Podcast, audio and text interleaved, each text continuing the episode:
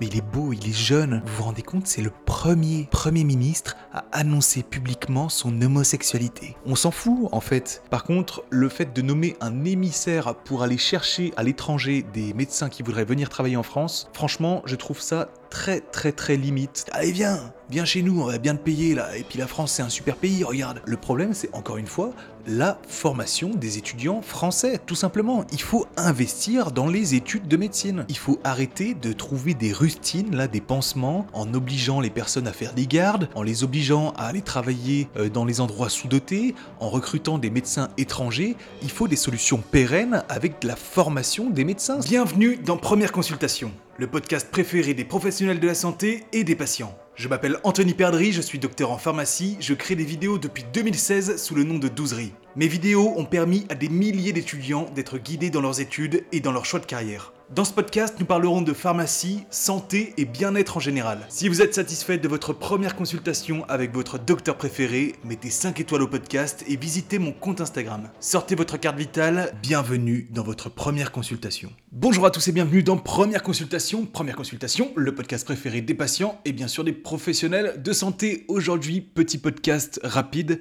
je pense, parce que euh, notre euh, un petit podcast actualité en santé, parce que notre premier ministre, Monsieur Gabriel Attal, a fait son discours de politique générale, puisque c'est le nouveau premier ministre, et il a parlé un petit peu de santé, et je voulais vous faire un débrief à ce sujet, parce qu'on pourrait croire que ce sont des bonnes nouvelles. non, il y, a quand même des bonnes nouvelles, il y a quand même une prise de conscience, donc c'est globalement euh, intéressant on va quand même attendre, on va pas trop se réjouir euh, trop vite parce que bah, les, politiques de, refondation du système de santé, j'ai l'impression qu'on nous les promet euh, tous les ans. Donc on va quand même attendre les résultats avant de se réjouir. Mais il y a quand même deux, trois trucs intéressants dans euh, son discours. Donc je voulais un petit peu décrypter ça rapidement avec vous. Alors, monsieur Gabriel Attal, Premier ministre, 34 ans, c'est impressionnant. Est-ce qu'on fait des blagues sur son âge? Non, on fait pas des blagues sur son âge, attendez. Non mais moi je trouve vraiment que c'est une... C'est quand même inspirant comme parcours. Moi je vais pas critiquer les gens sur leur âge euh, parce qu'ils ne seraient soi-disant pas compétents parce qu'ils sont trop jeunes. Je suis désolé, euh, le type a 34 ans, il est arrivé ministre par je ne sais quel moyen, écoutez, ça, ça le regarde. Euh, mais en tout cas, moi j'attends. C'est pas parce qu'il a 34 ans qu'il ne serait pas compétent. les blagues sur son âge, c'est très rigolo, mais je ne vais pas en faire. Moi, ce qui me fait rigoler, c'est surtout euh, les, les articles qui disent Oh, mais il est jeune. Oh, puis, mais qu'est-ce qu'il est beau aussi. Mais il est beau, il est jeune. Vous vous rendez compte, c'est le premier Premier ministre a annoncé publiquement son homosexualité. Non mais c'est incroyable. On s'en fout en fait. Qu'il soit beau, moche, jeune, vieux, euh, homosexuel, hétérosexuel, on s'en cogne. C'est incroyable qu'il ait la liberté de pouvoir annoncer comme ça publiquement son homosexualité. C'est vraiment très très bien. Mais excusez-moi, on lui demande tout simplement d'être compétent. On lui demande pas d'être jeune, beau, euh, homosexuel. Il n'y a pas de de cases à cocher comme ça. Nous, on lui demande d'être compétent, de remplir son job de Premier ministre, et point barre. Excusez-moi, c'est tout ce qu'on lui demande. Donc les articles qui disent Non mais regardez, non mais il est beau, non mais il est jeune, non mais il est... Euh, non, excusez-moi, c'est du, n'importe quoi. 34 ans, c'est impressionnant. C'est impressionnant, mais attention, ce n'est pas parce qu'il n'est pas médecin, il n'est pas pharmacien, il n'est pas infirmier, il n'est pas quoi que ce soit, mais il connaît quand même très très bien euh, le système de santé et tout ce qui est politique de santé. Il est loin d'être un inconnu pour euh, toute la communauté médicale. Alors je vous fais rapidement un petit peu son parcours dans la sphère politique en santé. Il a rejoint Madame Marisol Touraine en stage à l'Assemblée nationale. Bon, je ne vais pas faire beaucoup de blagues sur son âge, mais euh, quand même le fait de parler de stage, c'est quand même marrant. C'est quand même marrant. Et donc il a rejoint Madame Marisol Touraine, qui à l'époque était députée. Donc il l'a conseillé, j'imagine, sur euh, la politique de santé euh, lors d'un stage à l'Assemblée nationale.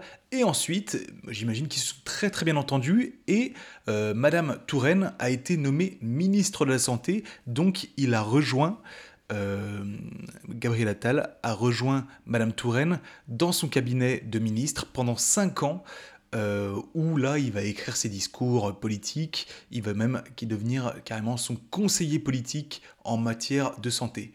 Et donc, il est à l'origine de quoi, globalement? Bah, De la loi Touraine, hein, de la ministre Madame Touraine, la loi Touraine, de la généralisation du tiers payant obligatoire, euh, plein de projets qui sont passés à l'époque du coup de Madame Touraine et qui, on va dire, n'avaient pas nécessairement réjoui tous les médecins libéraux. voilà, c'est un petit peu son parcours à Monsieur Gabriel Attal, donc il est loin d'être inconnu euh, dans tout l'univers politique de santé il connaît globalement très très bien le sujet. On se souvient de lui aussi au moment où il était porte-parole du gouvernement. Vous savez, c'était l'époque où Macron avait dit J'emmerde les non-vaccinés. Donc lui, euh, il était porte-parole, donc il avait été interrogé à ce niveau-là. Il avait dit euh, Excusez-moi, mais aujourd'hui, qui emmerde qui? Est-ce que ce sont les vaccinés ou est-ce que ce sont les non-vaccinés? Qui emmerde qui C'était rigolo. Bref, aujourd'hui, on est là pour parler du coup de sa politique générale où il a parlé un petit peu euh, de, de, santé. Donc on va parler de ça, décrypter tout ça. D'abord, il y a une prise de conscience. C'est important de le souligner. J'ai l'impression que là, il veut, il l'a dit d'ailleurs, que le problème de l'hôpital était un problème à mettre en haut de la pile. Effectivement, il y a un gros souci euh, au niveau de l'hôpital public qui tombe en désuétude. Euh, c'est une catastrophe. Moi qui ai travaillé, franchement, c'est...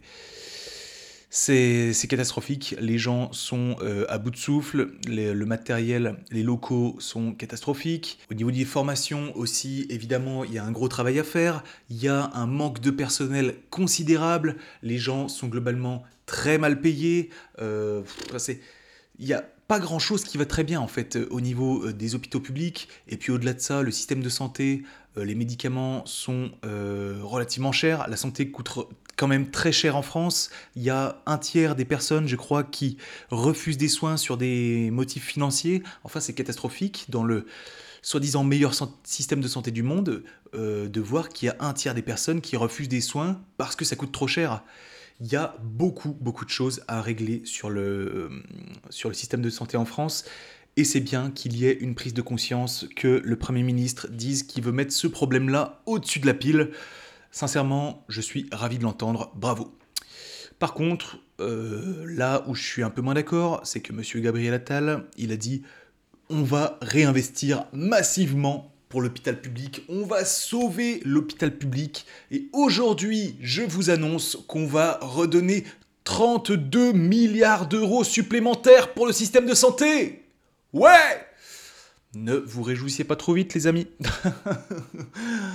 en fait, ces 32 milliards d'euros, c'est ça qui est intéressant avec Internet, c'est qu'Internet n'oublie jamais. Donc moi, qu'est-ce que j'ai fait? J'ai tapé un petit peu sur Internet.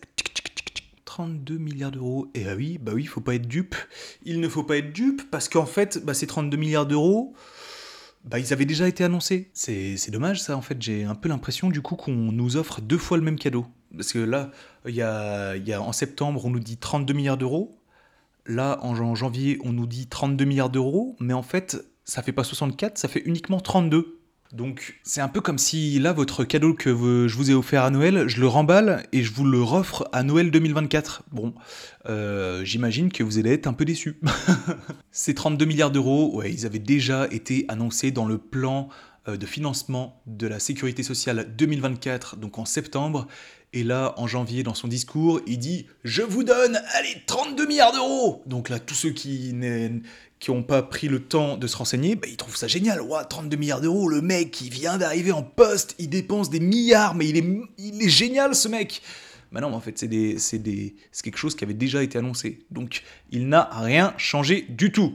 Bref, autre news, il a décidé de remettre sur le tapis le sujet de la taxe lapin. Donc pour ceux qui n'ont pas suivi, j'avais fait un podcast en décembre, je crois, parce que le sujet de la taxe lapin avait été voté au Sénat c'est-à-dire que euh, bah, y a beaucoup de rendez-vous qui sont pris chez le médecin, chez le dentiste, etc., et qui ne sont pas honorés parce que les patients ne viennent pas au rendez-vous. Donc euh, l'idée, ce serait de pénaliser ces patients qui ne viennent pas au rendez-vous en leur euh, mettant tout simplement une sorte d'amende en fait. On le sait tous, aujourd'hui il y a un problème de désert médical en France, il n'y a pas assez de médecins pour toute la population, les médecins sont débordés, ils ne peuvent plus accueillir de nouveaux patients, Et il y en a encore qui se permettent de ne pas aller au rendez-vous. Donc ils se retrouvent avec un trou dans leur emploi du temps, alors qu'ils auraient très bien pu prendre euh, un autre patient qui avait réellement besoin d'un rendez-vous. Donc c'est dramatique. Et je crois que ça représente à peu près 10% des rendez-vous qui sont non honorés. Il y a un patient sur 10 qui prend un rendez-vous qui ne vient pas au rendez-vous. Ça fait perdre des millions d'heures aux médecins, aux dentistes, etc. Mais c'est dramatique. C'est dramatique et je trouve que c'est une forme d'irrespect, euh, d'une forme d'impolitesse, mais remarquable. Les gens font perdre du temps aux personnes qui travaillent c'est euh, un manque de respect considérable. Et je pense qu'ils n'accepteraient pas qu'on leur fasse ça dans leur, euh, dans leur travail à eux. Alors comment ça se fait que qu'ils se permettent de faire ça aux autres Mais c'est, je trouve que c'est vraiment un manque de considération remarquable et je trouve ça vraiment dégueulasse. Donc c'est pour ça que moi je suis tout à fait pour cette taxe lapin, euh, de mettre en place une taxation pour les personnes qui, ne, qui n'honorent pas leur rendez-vous. Parce que oui, je trouve que c'est voilà, quand il y a un problème de désert médical, bah, je pense que la moindre plage horaire qui n'est pas euh, honorée devrait être mise à disposition aux personnes euh, dans l'urgence, aux personnes qui ont réellement besoin de ces rendez-vous. Donc, euh, est-ce que le fait de mettre une pénalisation financière permettrait d'éviter ce genre de lapin? Bah, Je pense, oui, quand on se prendra 17 euros à chaque rendez-vous qui n'est pas honoré, je pense que les gens feront plus attention aux différents rendez-vous qu'ils ont pris et que ça permettra à terme d'éviter euh, ces millions d'heures qui sont perdues. Donc cette fameuse taxe lapin, on en avait déjà parlé, euh, rendez-vous au podcast numéro 6, euh, où je parle déjà de cette taxe lapin qui avait été mise sur le tapis par le Sénat en novembre mais euh, qui n'avait pas fait, qui avait pas eu un très très bon écho dans le gouvernement. Ils s'étaient, opposés à cette taxation des patients. Ils trouvaient pas ça forcément très éthique et très moral. Donc, bizarrement, là, deux mois après, finalement, le gouvernement change de position et se montre plutôt favorable en remettant le sujet sur le tapis. À voir ce que ça va donner. Visiblement, ce serait une taxe euh, qui serait prélevée aux patients par euh, l'assurance maladie et qui serait ensuite reversé aux professionnels de la santé. Voilà, c'est pas encore très très bien décrit comme schéma, mais ce serait euh, globalement ça, et ce serait, je crois, 17 euros de mémoire que ce serait ça.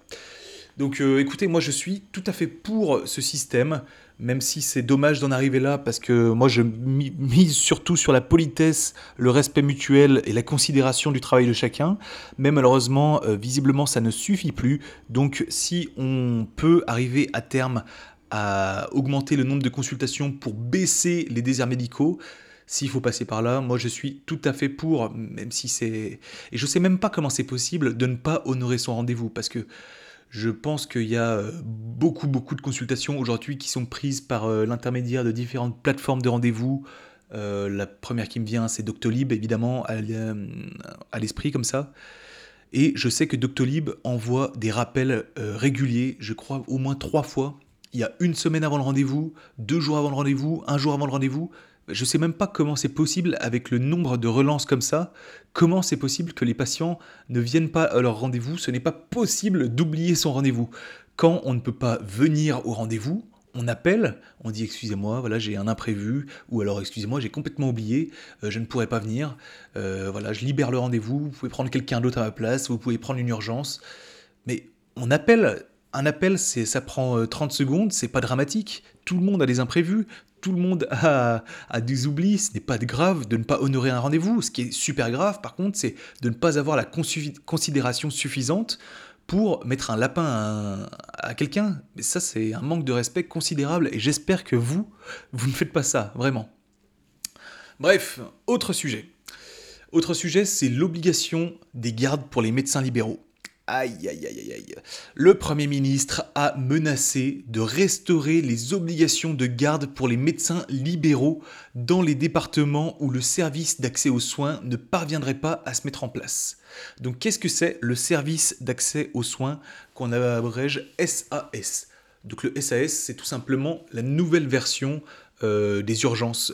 Quand vous appelez le 15 maintenant, en fait, c'est euh, ça, c'est des personnes qui vont vous répondre et qui vont euh, vous orienter en vous disant, bah oui, là, il faut aller aux urgences, là, non, ça, ne nécessite pas une prise en charge urgente, donc je vous envoie plus vers un médecin en ville, je vous envoie vers les hôpitaux. Voilà, c'est c'est des personnes qui sont chargées d'orienter les patients en fonction de l'urgence pour permettre de désengorger les urgences, tout simplement.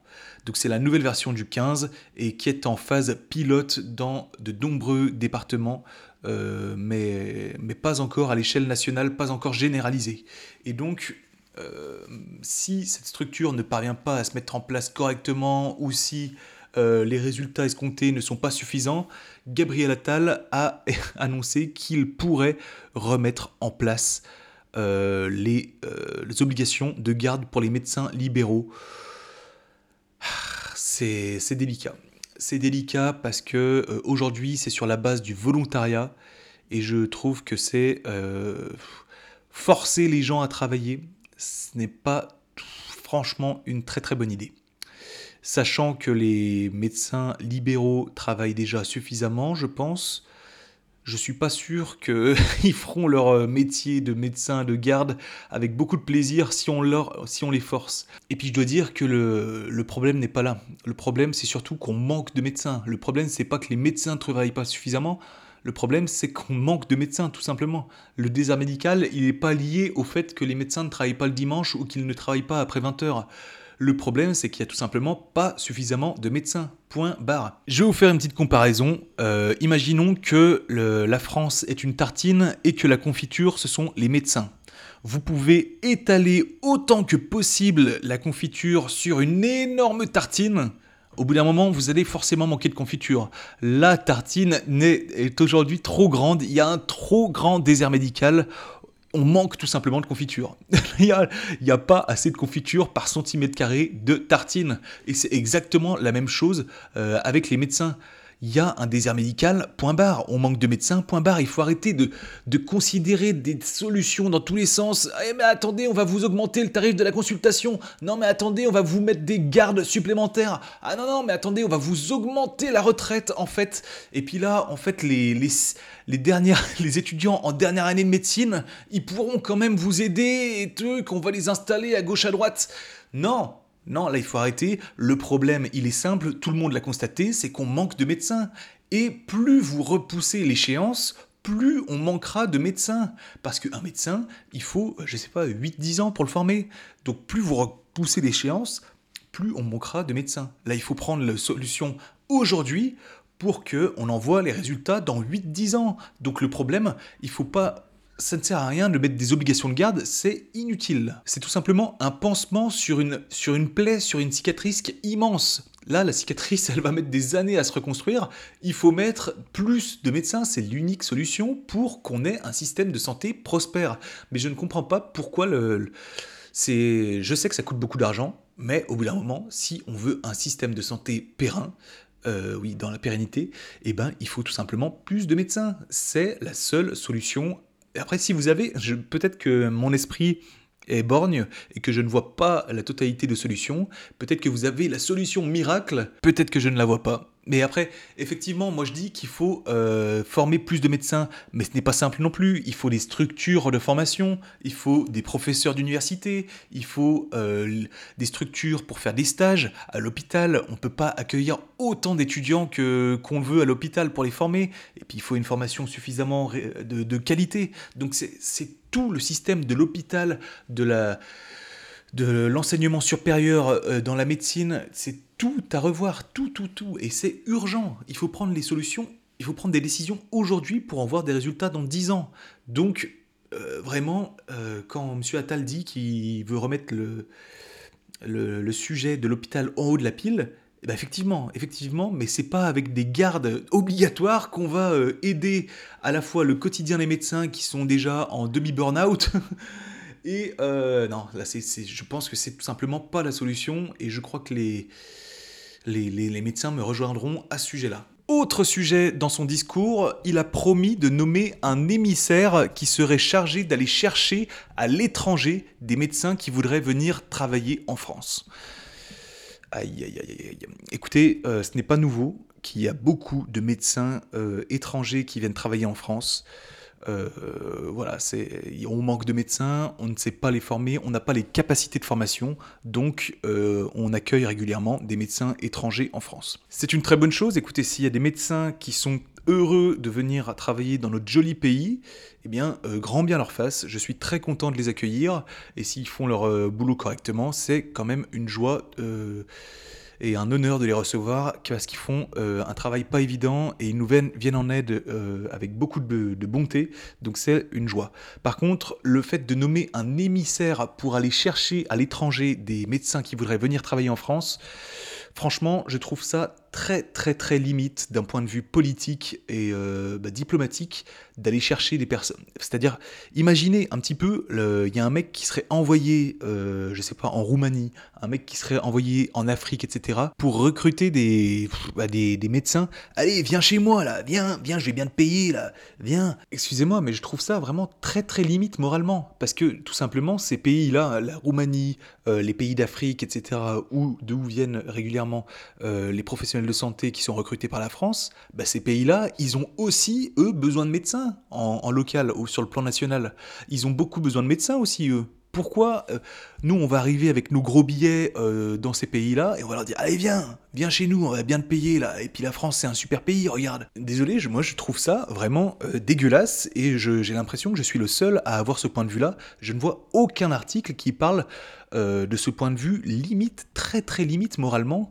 au lieu de former des étudiants en médecine, nous, on va arriver avec nos gros billets dans les quatre coins du monde pour recruter des médecins. Mais qu'est-ce que c'est que ça?